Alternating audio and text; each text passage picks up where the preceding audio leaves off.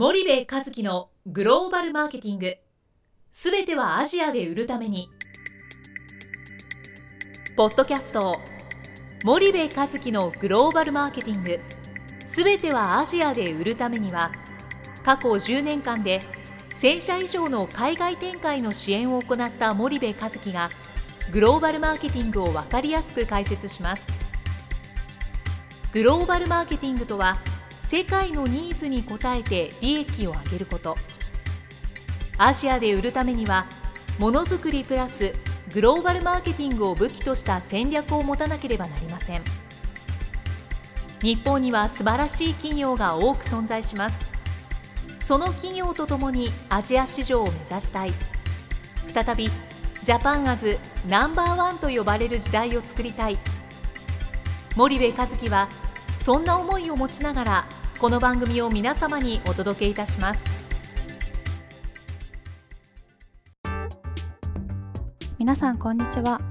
弊社より配信中の動画番組のご案内です。弊社ではスパイダーチャンネルという無料動画番組を配信しております。この動画番組は日本企業の海外販売チャンネル構築のノウハウを無料でお届けする番組です。またグローバルビジネスに関するさまざまな情報もお伝えしています。毎週火曜日金曜日の週2回配信。iTunes 内ポッドキャストにてご覧いただけます。iTunes にて番組タイトル名スパイダーチャンネル。大文字で SPYDERCHANNEL と検索ください自動で最新動画がお手元に届く購読手続きが行えます。ぜひご覧ください。皆さんこんにちは。ナビゲーターの小林真彩です。皆さんこんにちは。森部和樹です。はい。森部さん本日は新年第2回目の放送となります。はい。はい、で本日の内容なんですけども、はい。えっと私興味深い記事を発見いたしました。むむ。小林さんが興味深い記事を発見、はいそうなんです。どんな記事を発見したんですか？はい。じゃあごはい紹介させていただきます、はい。えっとフォーブスの記事なんですけども、はい。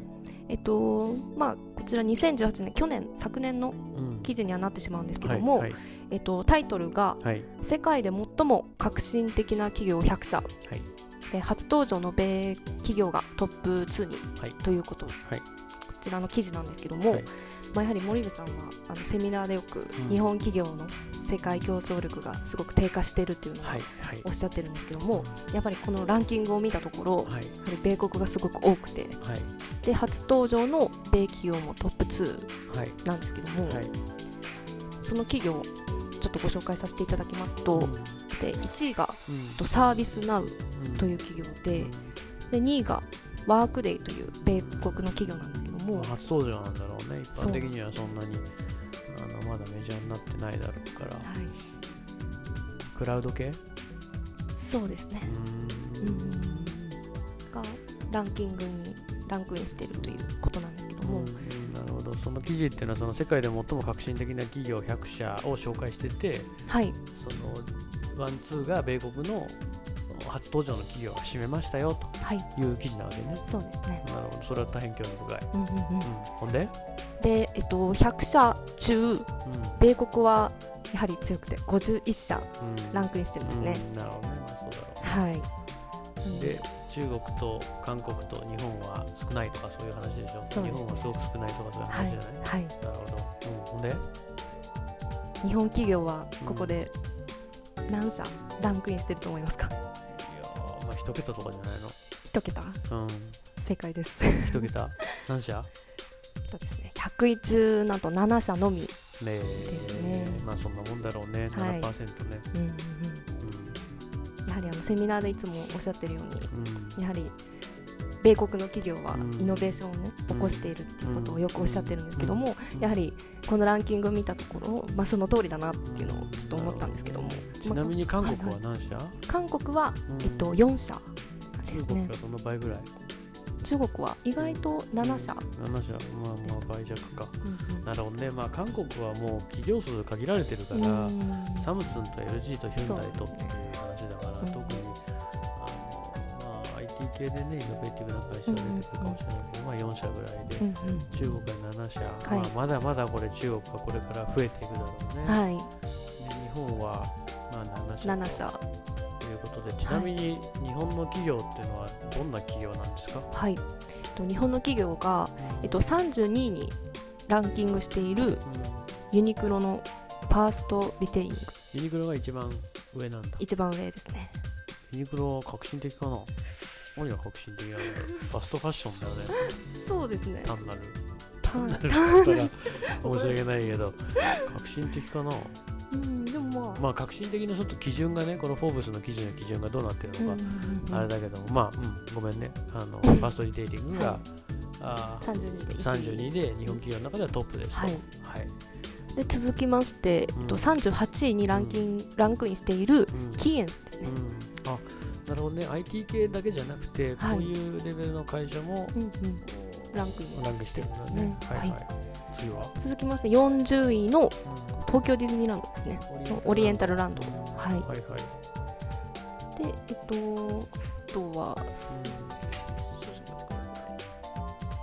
えー、69位にランクインしているん。ヤフージャパン、うん。ヤフージャパン、はい。ヤフージャパンですね。であとは80位にランクインしております、うん日本電産。うん。うちの東の出身だね。そうです。うん、昔ねこ、ここにいたからあんなになったんだろうな。怖いよね、東さんね。うん。まあ仕事にすごく ストイックですね。ストイックすぎるね。うん、ほんで、で続きまして81位にランクインしております、パナック。うん、パナックね。はい。うん。で続きまして87位ランクインしておりますうん。資生堂、うん、魚谷さんとこだね、はい。資生堂。はい。はいまあ、この計7社えー。が101ランクインしているという結果でした、ソフトバンクは入ってないんだ。ソフトバンク入ってないですね。うん。どういう基準なんだろうな、これは。そうですね。ちょっとこの雑誌には、その革新的な基準っていうのが載ってなさそうなんだけども、まあ、うんうん。うんなるほどねというところだね。うんうんうん。うん、だけど、まあ、どんな基準であれね、はい。その日本企業のその革新性ってやっぱり、あの失われていて、うんうんうん。でここ20年特にそうで、はい。30年かな、うんうんうん。特にそうでで結局その、えっと昔のあのパナソニックとかさ、はい。えー昔のソニーとかさあの昔のその NEC とかさ、はい。昔の富士通とかさ、うんうんうん。昔の日立とか、はい。あのホンダとか日産とか、はい。トヨタとか、はい。あのまあ、トヨタは今までも革新的な気がするけど、でも、あのやっぱりその昔の日本企業って、はい。もっともっと革新的だったんだうんよね。でそれがいつしかその革新的じゃなくなっちゃって、で米倉先生がねあのこんなこと言ってたんだけど、はい。その革新って、うんあのイノベーションのことはい言ってるでしょ、はいはいそので日本語でイノベーションを訳すと、技術革新なんだよね。うん要は、えー、と技術ありきの革新技術革新をイノベーションというふうに訳すんだよね、あーなるほ英語辞書で、あのい技術革新って訳すとイノベーション出てくるし、はい。イノベーションって訳すとそのなんだろう、えー技術革新っていう日本語が出てくるんだけど、だからそのよりいい技術どはいを生み出すことがイノベーションである。るっていう、なんかこういうあの誤った誤解をしている人、結構多くて、はい。イノベーションとはよりいい技術を生み出すことだと、でも違うんだよっていうことをね、うん米倉先生があの法政大学の MBA ですごくあのおっしゃっててね、はいはい。であの要はイノベーションっていうのはイノベーションの定義っていうのはね、今までこうあるものを、はい。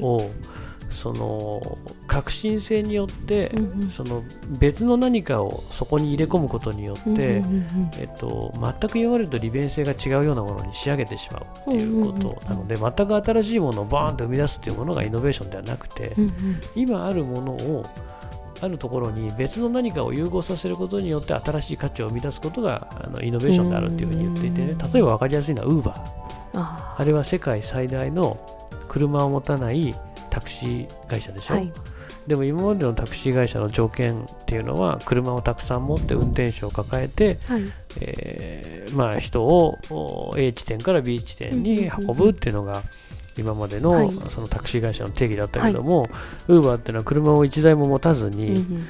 えーアプリ上で、はい。えー非番をしてる人たちがね日本はちょっと違うけど、ウーバーがあの世界のウーバーと日本のウーバーってちょっと全然違うんだけども、はい。基本的にはアメリカなんか行っても暇な人が自分の車使ってうんうんうん。そのウーバーでドライバー登録したら、うんうんうん。その A 地点から B 地点連れてってほしいっていう人がえーアプリ上に出てきて、うんうん。じゃあ俺暇だから自分の車使っうんて、うんうん。あのウーバーでバイトしようっていう、うんうんうん。そういう発想じゃない、はいはい。だからいつでも好きな時に好きなだけ働けるっていうそういうことだよね、うんうんうん。それが配車、まあ、サービスであって、でそれが世界最大のタクシー会社になったってわけなんだけども、でこれをイノベーションって言うんだけども、うんうんうん。やっぱこういうのがね生みにくい、えーよねそれは、うん。まあいろんなことが言えるから、はい。ただ単にその用語がね技術革新だったから生まないんだっていうことでもなくね、はい。全般的にやっぱりアメリカっていうのは、あのそういうものがね生まれやすいようんね、うん。なんて言うんだろうな。こういうこと言うとうーん恨まれちゃうからあれなんだけどライブドア事件ってあったんだよね昔ね。ライブドア事件って、ありましたうん、もう懐かしくなっちゃったけども、はいあのあの事件の真相はちょっとよく僕には分からないけどもあのあの時にそのライブドアの当時の社長だった堀江貴文さんが大変眩しくてね、世の中がね若い子からおばあちゃんまで酔いしれたんだよ。ねあの堀江貴文のはい。一一党一足にね、はい。で酔いしれてでそれが叩き潰されたっていうのを見た時にあのいい悪いは別にしてねなんかこの国でイノベーションって起きないんだろうなっていうことを多分多くの人は感じたんだと思うんだよね。でそこからあのベンチャー企業の経営者っていうのは非常におとなしくなって、うん。えーる気がまあするので、うんうんうん。なんかまあいろんな要因があるんでまたちょっと今日時間だいぶ来ちゃったと思うんで、はいはいはい。あの引き続き次回うんうんお話をはい。できたらと思うんだけども、まああの残念だね日本が、そうですね。うん、アメリカが半分で日本が7社っていうのはね、うん。まあ、またちょっと引き続き次回はい。この件について議論していきましょう。はい。じゃあお時間やってまいりますので本日の白かここまでにいたします、はい。リスナーの皆さんありがとうございました、はいありがとうございました。本日のポッドキャストはいかがでしたか？番組では森部和樹への質問をお待ちしております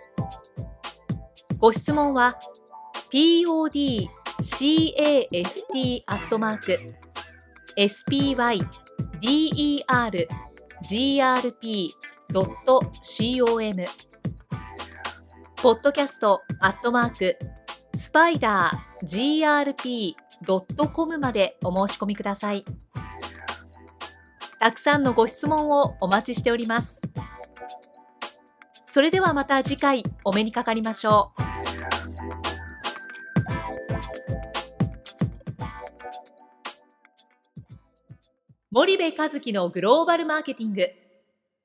この番組はスパイダーグループの提供によりお送りしました。